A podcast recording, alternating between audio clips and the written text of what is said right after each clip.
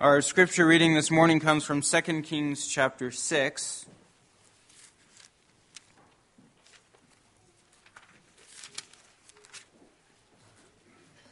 Second Kings 6, and we'll read verses 8 through 23.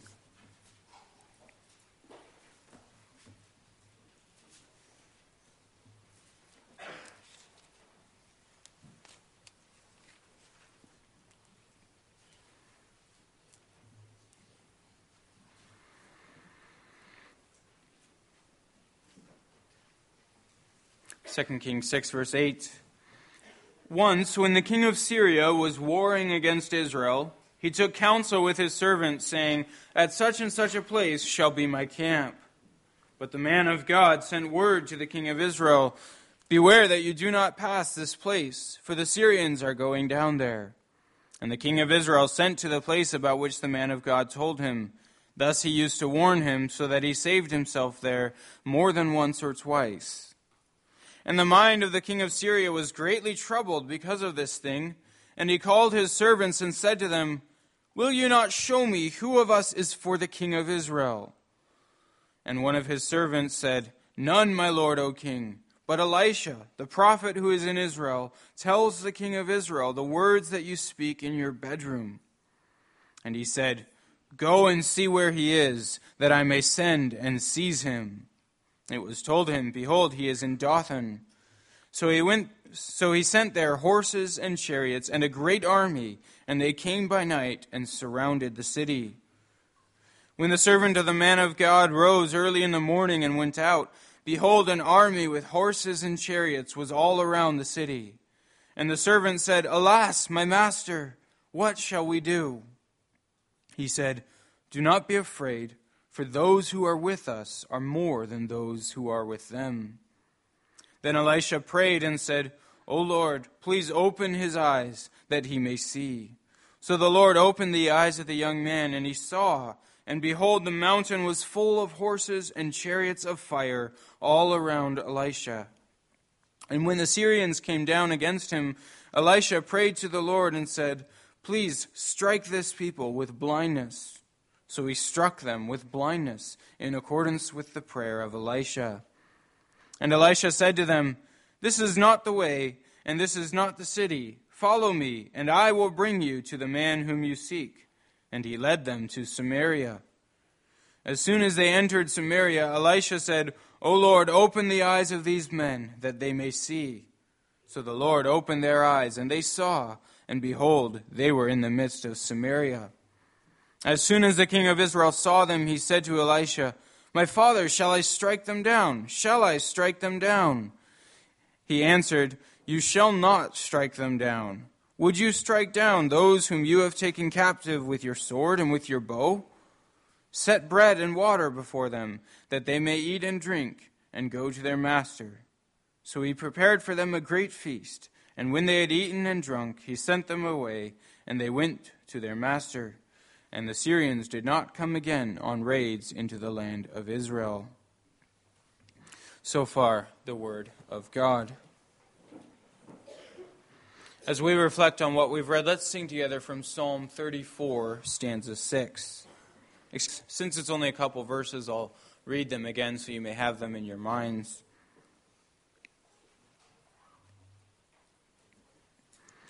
Second Kings 6, verse 16.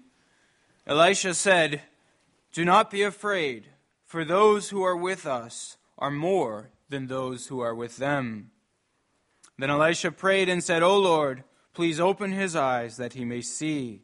So the Lord opened the eyes of the young man, and he saw, and behold, the mountain was full of horses and chariots of fire all around Elisha.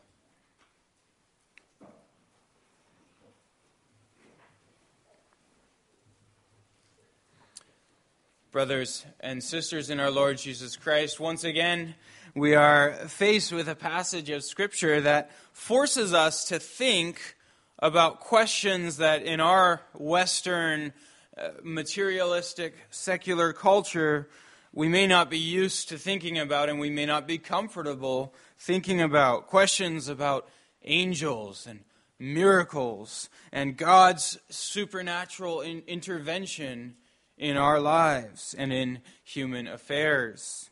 When we're faced with texts like these, we're forced to deal with our assumptions about God, about the way that God works, about the way that the world works.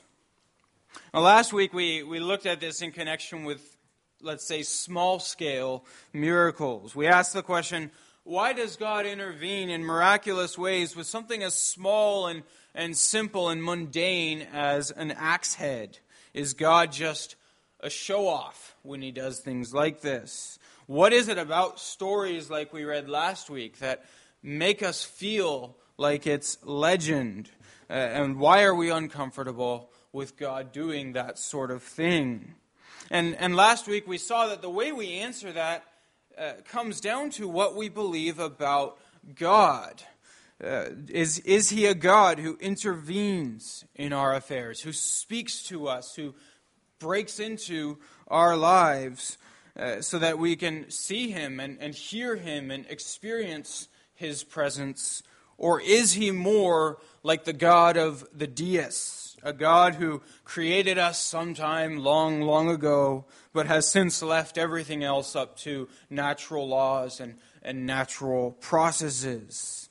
Uh, 200 years ago, a little more than 200 years ago, our culture, our Western culture, adopted that view of God. He exists, but he does not relate to this world. And we feel the effects of that in our culture as well as within the church, even in the ways that we think.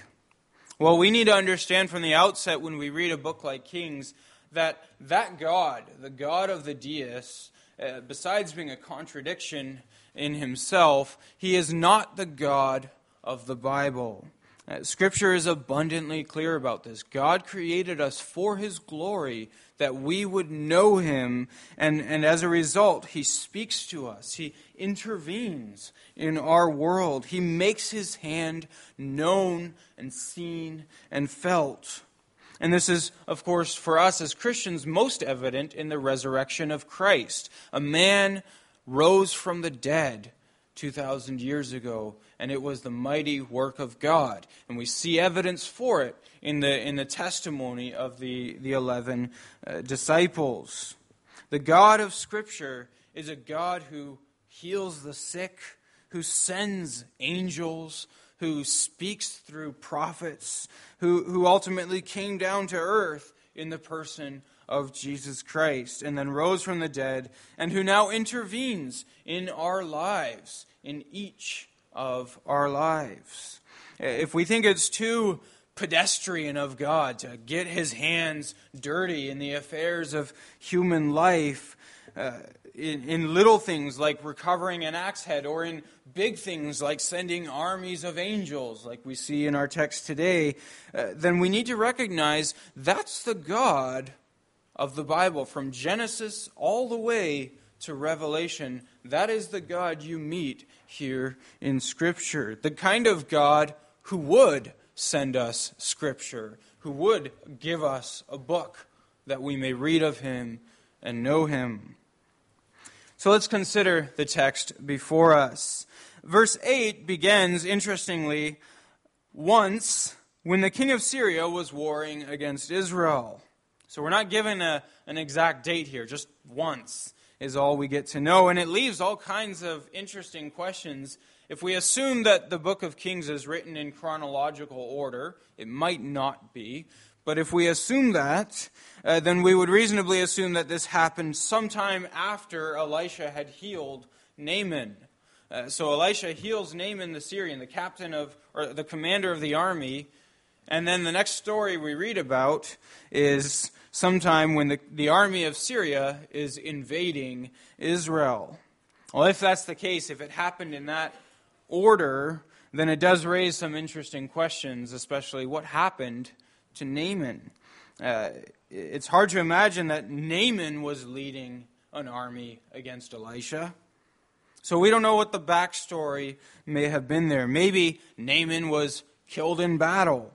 Maybe his conversion led to conflicts with his king. He already alluded to some of those back in, in chapter 5, uh, so that he was eventually removed as commander. Maybe he was uh, forced to resign because he just couldn't bear to, to worship in the God of, of uh, the king of Syria. Uh, we don't know what happened to him. Maybe he even died of, of some other natural cause. In any case, this, this, all we know is this happened sometime during the life of Elisha and during the reign of Joram the son of Ahab. That's the king of Israel.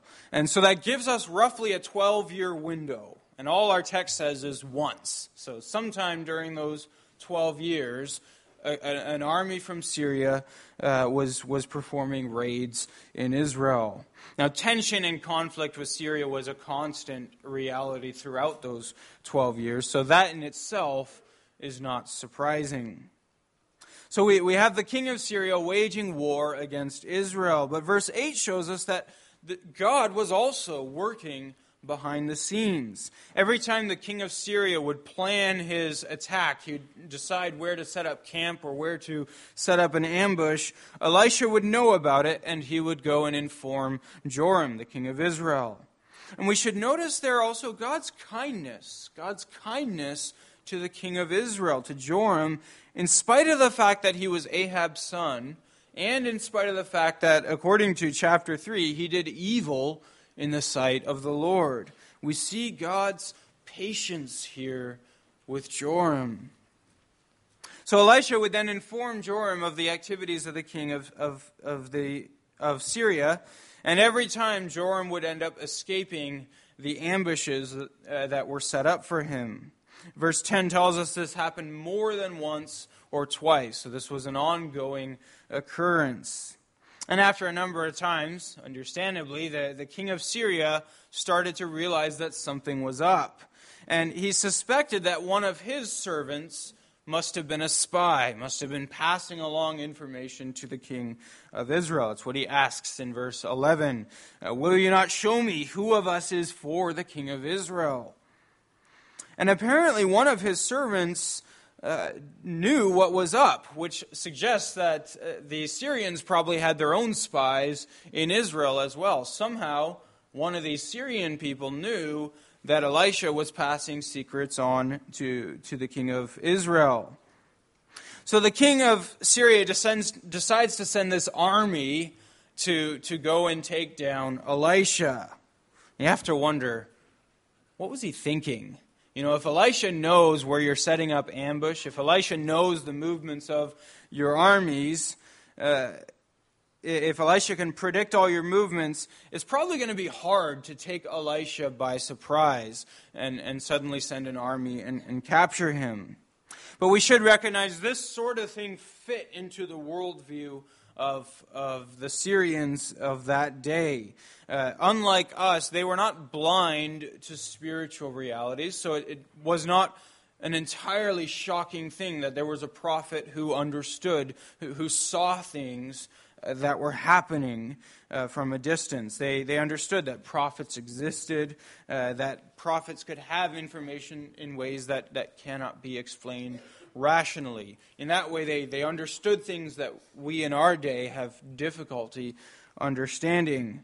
But they also believed that this was all just pow- part of the power of the gods. And the gods' power was limited. Uh, they could be defeated if you had a good plan and if your gods were, were helping you on your side. Uh, prophets, priests, and gods were all part of your, your army, they were part of your tools for warfare. So, for the king of Syria, the natural thing to do was to take out the prophet in Israel. And it seemed like a, a reasonable thing to be able to accomplish. Now, Elisha was in Dothan, it says, and that's about 10 kilometers north of Samaria, uh, the capital of Israel. So, close to the heartland of Israel, uh, but, but a little bit in the direction of Syria. And verse 14 says, He sent their horses and chariots and a great army, and they came by night and surrounded the city. Now, Dothan's a really small village, so it doesn't take much to surround it. Uh, when the servant of Elisha woke up that morning and went outside, he discovered that his city was surrounded by this army of horses and chariots, and he reacted the way that probably almost anybody would react. He panicked. He said to Elisha, Alas, my master, what shall we do? Now, as I read this, one of the questions that came to my mind is how would I have reacted if I had been Elisha's servant? How would you have reacted if you were Elisha's servant? Uh, how many of us would probably react the exact same way? Very few of us uh, know how to answer that, that question, of course, because we haven't been through the same uh, circumstance, although our grandparents and our great grandparents have. When the armies of Hitler uh, swept across Europe, many of them did suddenly find their village surrounded by great armies. How did they, how did they in that day react? We should recognize, you know, those days could happen again. China is on the way to becoming the world's greatest superpower, and unless Christ transforms that nation very quickly, uh, there may be very evil days ahead. We should recognize we could ourselves be in this sort of plight. Indeed, consider the plight even right now of many Christian brothers and sisters in China who do have the experience of waking up and discovering that their homes are surrounded by, by great uh, forces of, of police and, and, uh, and members of the army. So, how do we respond to overwhelming uh, enemies like these? What's amazing is Elisha's response, how calm and collected Elisha is. Verse 16, he says to his servant, Do not be afraid, for those who are with us are more than those who are with them. Where does that kind of answer come from? That kind of faith? Would we be prepared to respond with that kind of confidence and faith as Elisha did? Now, we recognize, of course, God does not always deliver his people from earthly threats. Uh, Jesus told us, do not fear those who can only kill the body, which does imply there will be times in God's providence when people will be able to kill our bodies. Uh, sometimes that is God's purpose for us, for His glory and for our good, to be witnesses for Him unto death. So you might say to Elisha, Well, I have good reason to be afraid. There's a huge army around me, and I have no promise. Remember, Elisha had no guarantee yet that God was going to deliver them from that army. Most of the 12 apostles were executed, and thousands of early Christians and thousands, hundreds of thousands of Christians around the world today do face death at the hands of other people. On the other hand, that certainly isn't uh, the only way it happens, and this isn't the only time, neither in the Bible nor in Christian history, that God has redeemed his people from death. But either way, whether God would save them or not, we should recognize that what Elisha says is plainly true. Those who are with us are more than those who are against us. In fact, uh, as I mentioned, we don't even know that Elisha knew that God was going to save them. Uh, there's nothing that indicates that Elisha knew that. But Elisha knew what we so easily forget that armies, mighty armies of angels, do serve at God's command. Uh, some of them might be here with us in church this very minute. And, and this wouldn't be the first time nor the last that God does deliver his people from earthly threats through the mighty power of angels. So we want to ask ourselves uh, do we live with the same kind of confidence that Elisha lived? Because we do have the same basis for confidence, and I'll show more later in the sermon. We have greater reason for confidence than Elisha did. In a few verses, uh, we see Elisha going to God in prayer, asking for that deliverance from God. But before he does that, Elisha prays first for his servant, the one who didn't have the eyes to see what he saw. Uh, that, that God would open his eyes to see reality for the way it is. Verse 17, he says, O Lord, please open his eyes that he may see. Of course, there he's talking about his, his spiritual vision. His, his uh, physical eyes were obviously working just fine, but he was blind to the realities uh, that are at work in this world. Let me say something about angels. Scripture is abundantly clear that, uh, uh that uh, about the presence of angels in this world. Angels, according to Hebrews 1, are ministering spirits sent from God for the sake of the elect. So they are there to serve the people whom God has, has chosen for himself. Now, as, as spirits, they're not physical beings. Uh, we, as, as human beings, are both body and spirit. We have a spiritual dimension that cannot be located in our body anywhere. Uh, we are body and spirit. Uh, we love, we worship, we desire, we will. All of those are spiritual realities. You can't, uh, you know, take desire and put it under a microscope and examine it. Uh, as humans, we live in the intersection between physical and, and spiritual dimensions in our country, our culture is, is obsessed with the physical. We live in a materialistic culture uh, to the point that much of our culture rejects the idea of spirituality altogether, that uh, they don't believe in a spiritual world. Uh, it's a strange thing, of course, considering that we work every day with spiritual uh, realities like good and evil and love and hatred, things that we know to be real that you cannot ever see or examine because they are spiritual realities. But we should be aware then of the impact that the materialism of our culture does have on us. Uh, there are other cultures that think differently. Other cultures are obsessed with the spiritual. A car can't break down without there being a demon somewhere at work behind it, or a person cannot get sick without shamans needing to be called to cast out those, those evil spirits that must have made the person sick. Uh, we might scorn such cultures as, as primitive, uh, but we would be wrong to, to, to do so. Uh, because it would, it would only be our own culture's influence showing uh, within us. The truth is, they recognize what our culture often fails to see that we do live in a spiritual world. Now, they may be wrong about there being a demon behind that car that broke down or behind that sickness, but they recognize that angels and demons exist, that spiritual powers are real.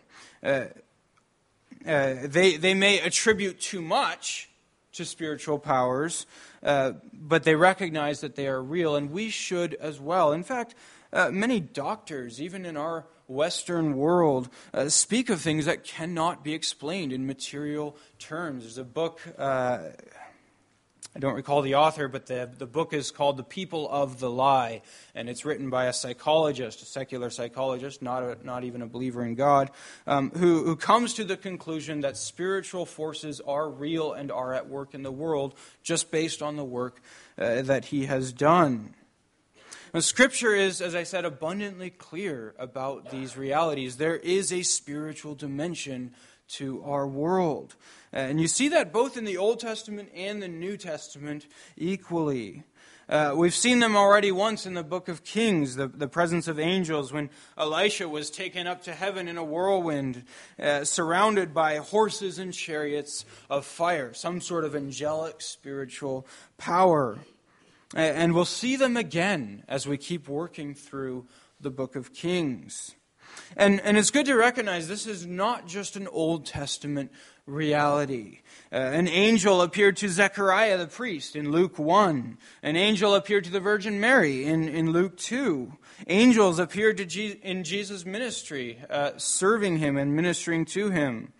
Uh, when Jesus was in the Garden of Gethsemane and Peter uh, drew his sword to defend him uh, from the armed guard, Jesus told him, uh, Put your sword back. Do you not think that I could send from the Father twelve legions of angels? Jesus recognizes uh, the immense power that is at God's disposal.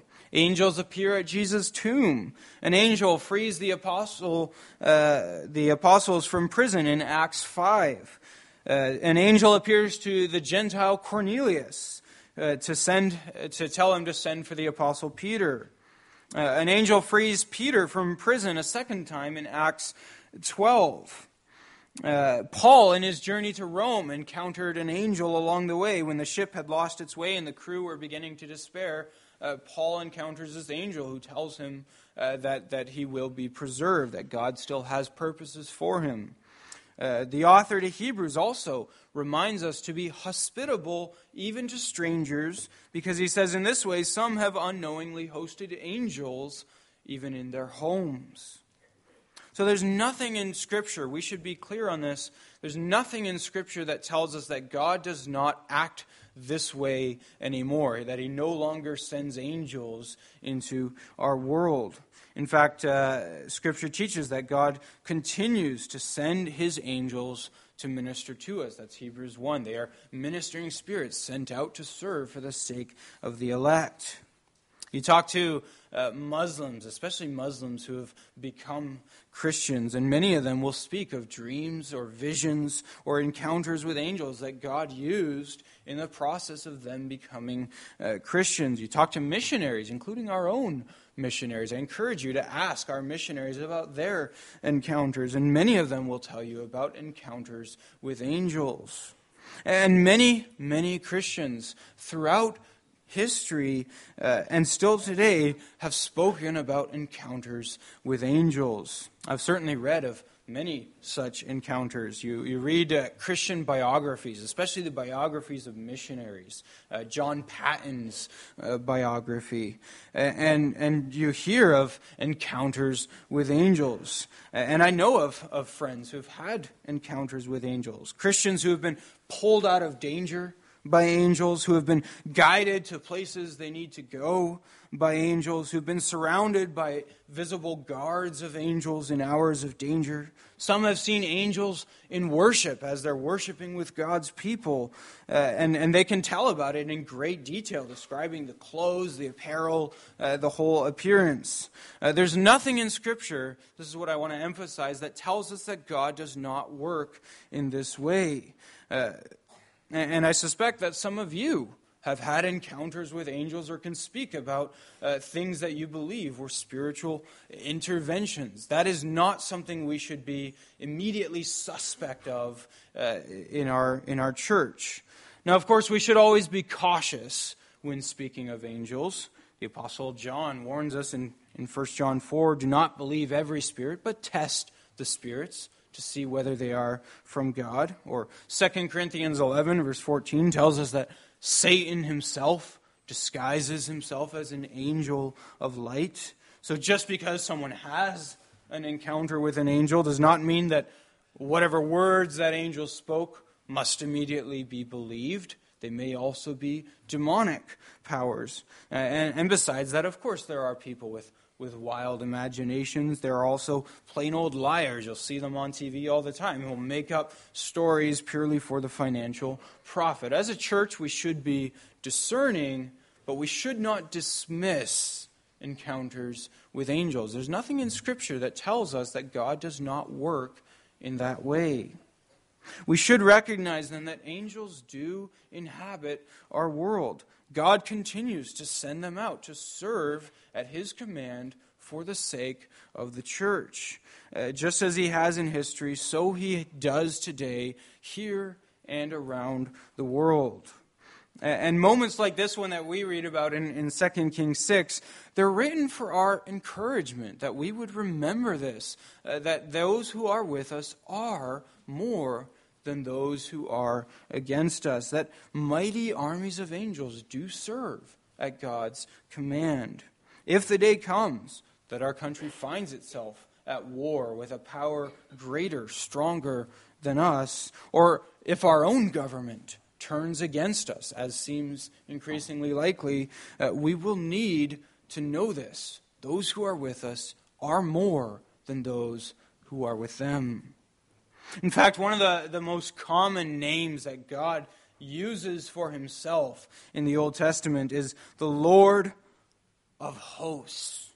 A host in that context is another word for an army. And, and you notice it's in the plural. So it's not just an army of angels, it's armies of angels that serve at God's command.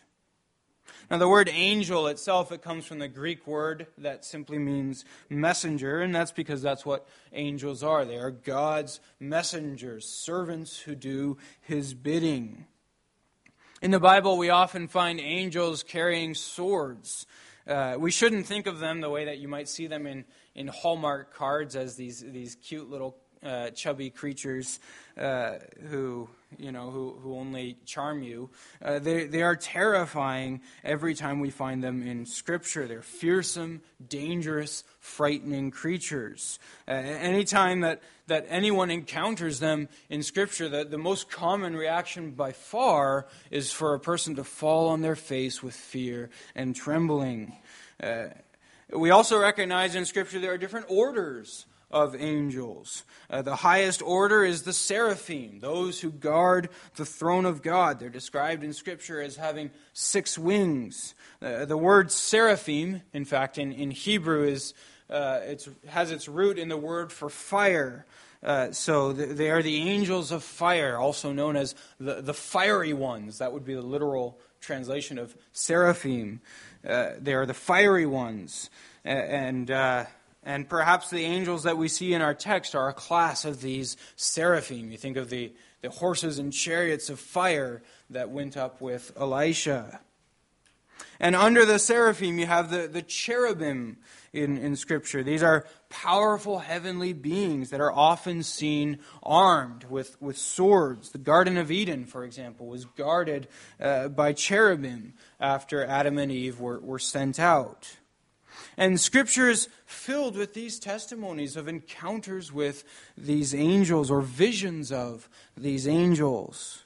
Now, most of us probably will not have the privilege of seeing them with our eyes, but God's Word does clearly teach that this is the world in which we live. Uh, the books of Scripture are all, are all unanimous in that testimony.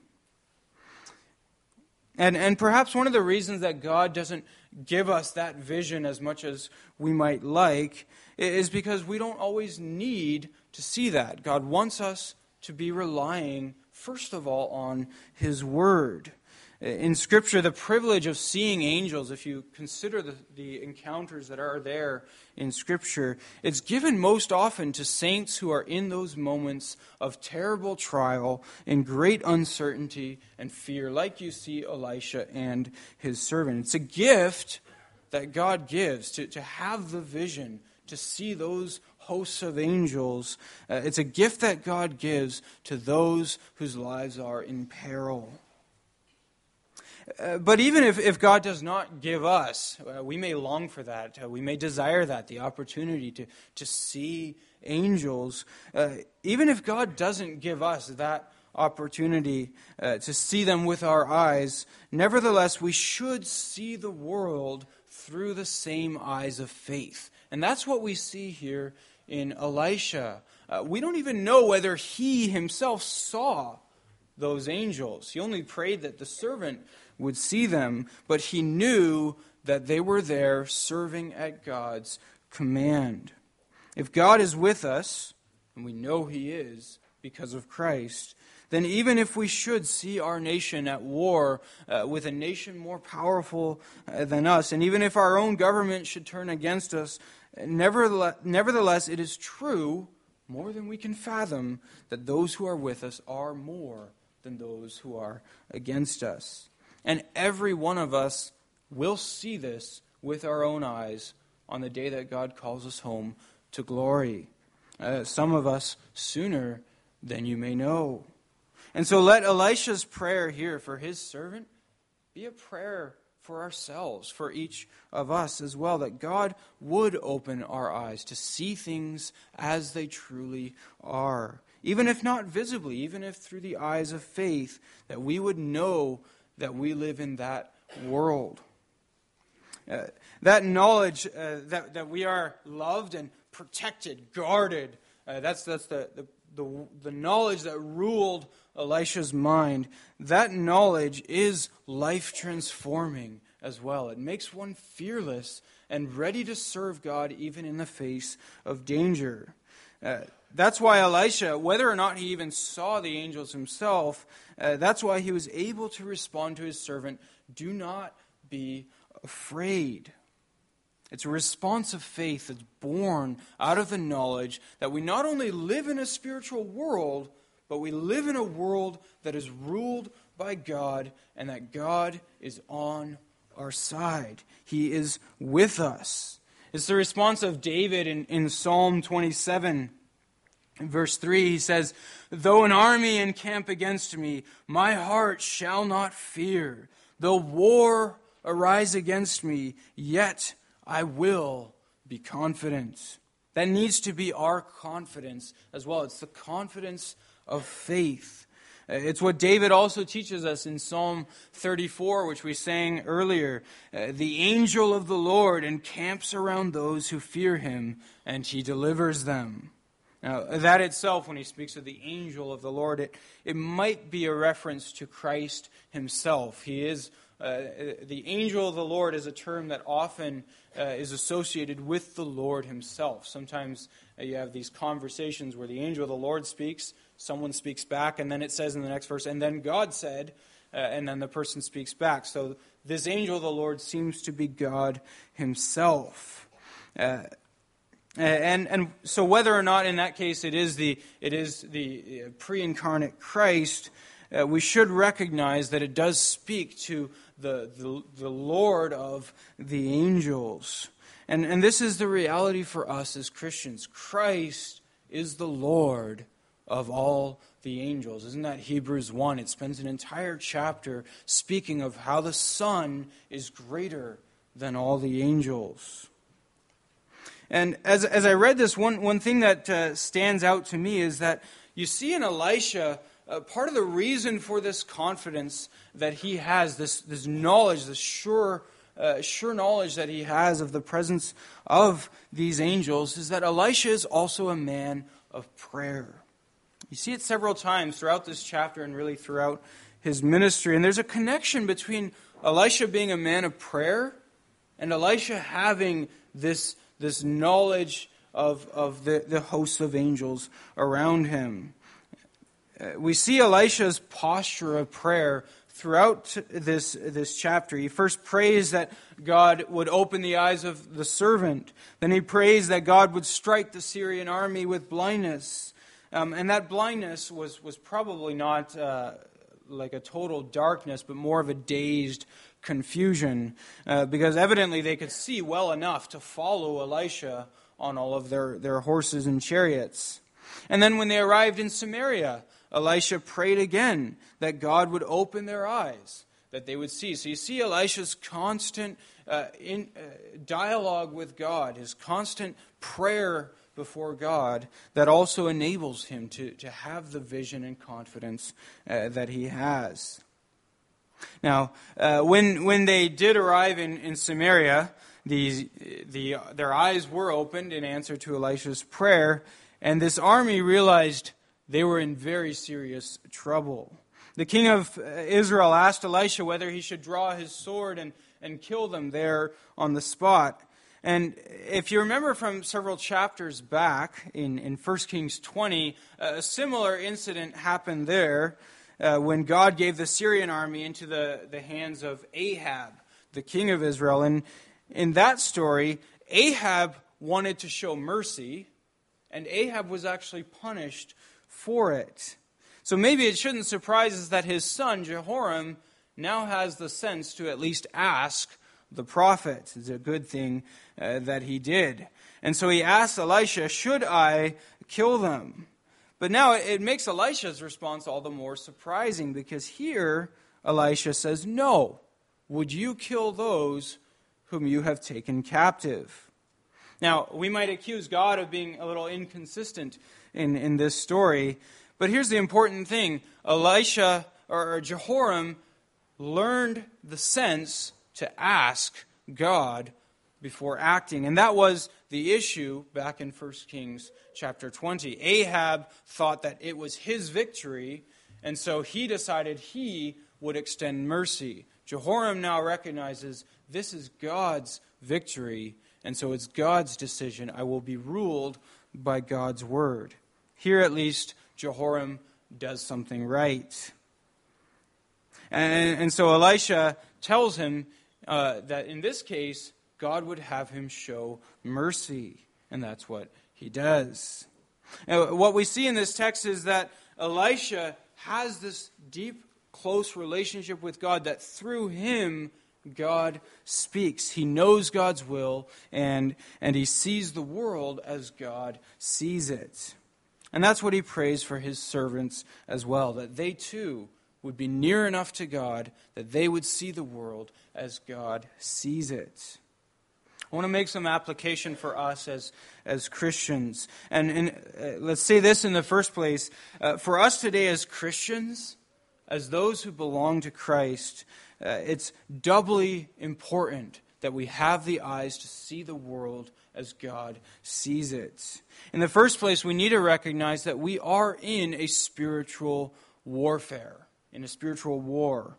Uh, we, we recognize as Christians, Christ came not, not just to, to live a good life, to show an example uh, for us. Christ came to overthrow the powers of evil. And, and the Holy Spirit, too, poured out on, on the day of Pentecost, came to declare war against the spiritual powers that rule this world.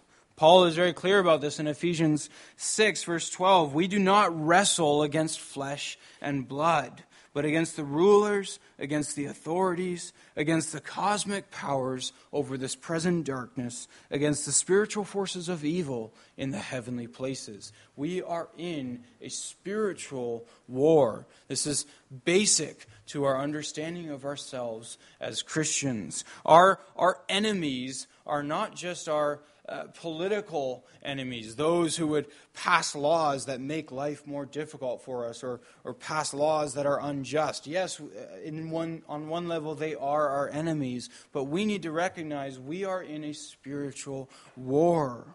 To be a Christian is to stand on the battlefield in the front lines of spiritual warfare. We should pray like we are in a spiritual war. And that war, it takes place both outside our homes, uh, in our workplace, in our politics, in everything else we do outside the homes, as well as inside our own homes, inside even our own hearts, where there is war taking place. And there too, we should pray. When we pray uh, for, for God's help against temptation, for example, we should pray as people who are at war, where we struggle against demonic powers, demonic lies, uh, patterns of relating to God that were taught to us by Satan. Even though Christ lives in us and rules in us, nonetheless, we are at war. That war is not yet finished. Though Christ is victorious,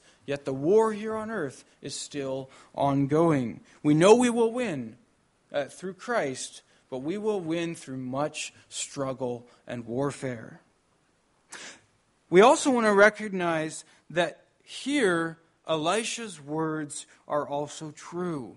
Those who are with us are more than those who are against us. And they are even more true for us as Christians than they ever were for Elisha. When Christ, uh, when Christ came and died on the cross, he broke the power of sin. When he rose from the dead, he broke the power of death. And when he ascended, we saw this on Thursday, he declared victory over every spiritual power. And he came before the throne of God to receive all dominion in heaven and on earth. It's what he said to his disciples all authority in heaven and on earth has been given to me. And Scripture is clear that now every spiritual power is subject to Christ. Take Colossians 2. In fact, the whole book of Colossians is devoted to this theme Christ's preeminence over every other power. Uh, Colossians 2, verse 15 He disarmed the rulers and authorities and put them to open shame by triumphing over them in Christ. Christ has triumphed over every spiritual power. Now, some of us live with constant anxiety, uh, like this servant, an anxiety similar to this uh, servant's anxiety, even though the threats may be very different. We live in anxiety about our safety, about our well being, against forces that are bigger than us, uh, that, that we feel might overpower us. Some of us also live in terror of Satan and, and demons and demonic powers, fear of, of the dark, uh, uh, almost paralysis. This is a reality even for many Christian uh, adults. It's not just a child's fear. Many of us live with terror. In fact, Psalm 91 speaks to that. It says, During the day you would fear the arrow, and during the night you would fear the terrors of the night. But with God, you, you, uh, we do not fear those. That's what we sang in, in uh, Psalm 91. And so we want to recognize the comfort that Elisha had, that those who are with us are more than those who are against us, is our comfort too, and it's a greater and surer comfort for us who are in Christ, because Christ has defeated the powers of darkness. They gave their worst they put up their strongest fight when Christ was here on earth. Satan himself tempting the Lord in the wilderness, doing all that he could to break the Lord's uh, will, and he did not win. Christ is victorious over the powers of darkness. And that means nothing can ever separate us from the love of Christ. That's how Paul finishes uh, Romans 8. Who shall separate us from the love of Christ? Shall tribulation or distress or persecution or famine or nakedness or, sword, or danger or sword? As it is written, For your sake we are killed all the day long, regarded as sheep to be slaughtered. No, in all these things, he says, we are more than conquerors through him who loved us. For I am sure that neither death nor life, nor angels, nor rulers, nor things present, nor things to come, nor powers, nor height, nor depth, nor anything else in all creation, all creation, both earthly, physical, and spiritual and heavenly, will be able to separate us from the love of Christ Jesus our Lord. Satan cannot separate us from Christ. When we live in terror, when we experience terror, when we feel the, the, the, the weight of Satan's power over us or resistance against us, we can tell ourselves, Satan cannot have me. He is, I am not his. I do not belong to him. He has no power over me because I belong to Christ. He can do his worst and still will not have us. Because Christ has bought us with his blood, we can say even more confidently than Elisha, those who are with us are more than those who are with them. So I urge you, brothers and sisters, uh, dwell on these truths and live out of these truths with the same kind of faith that you'll see in Elisha. Consider the testimony of Scripture. Consider the witnesses of many Christians uh, throughout history to whom God has given that privilege of seeing His power through angels at work. And then consider that the God of those mighty hosts of angels is our God, your God, through Christ. And because of Christ, will not let you go. He may bring you through trials. He may put you up against the powers of Satan, but he will not let go of you, and he will not let them have victory over you. In the end, God's promise is for you, and you will see and know God's protection even if it is like so many Christians who have had to face death and had their lives taken from them. In the hour of death, when they, breath, when, when they breathe their last moments in dark dungeons or torture chambers, they open their eyes to see hosts of angels coming to take them into the glory of God. And there, no enemy, not even Satan, can ever reach them again. That's why the anonymous uh, uh, psalmist makes such bold claims as he makes in Psalm 91. Uh, because you've made the Lord your dwelling place, the Most High, who is my refuge, no evil shall be allowed to befall you. No plague shall come near your tent. He will command his angels concerning you to guard you in all your ways. On their hands they will bear you up, lest you strike your foot against a stone. You will tread on the lion and the adder, the young lion and the serpent you will trample underfoot. It's not because this psalmist was naive about the realities of life. He had experienced persecution and warfare when he wrote those things. Uh, he knew what it was like to suffer. But he wrote this because he had his eyes set on eternity. Though they may afflict you, they will not have victory over you. Now, the statement that he makes in verse 1 is just as true now as it ever was then. He who dwells in the shelter of the Most High will abide in the shadow of the Almighty, and he will do so forever. Amen. Let's respond by singing from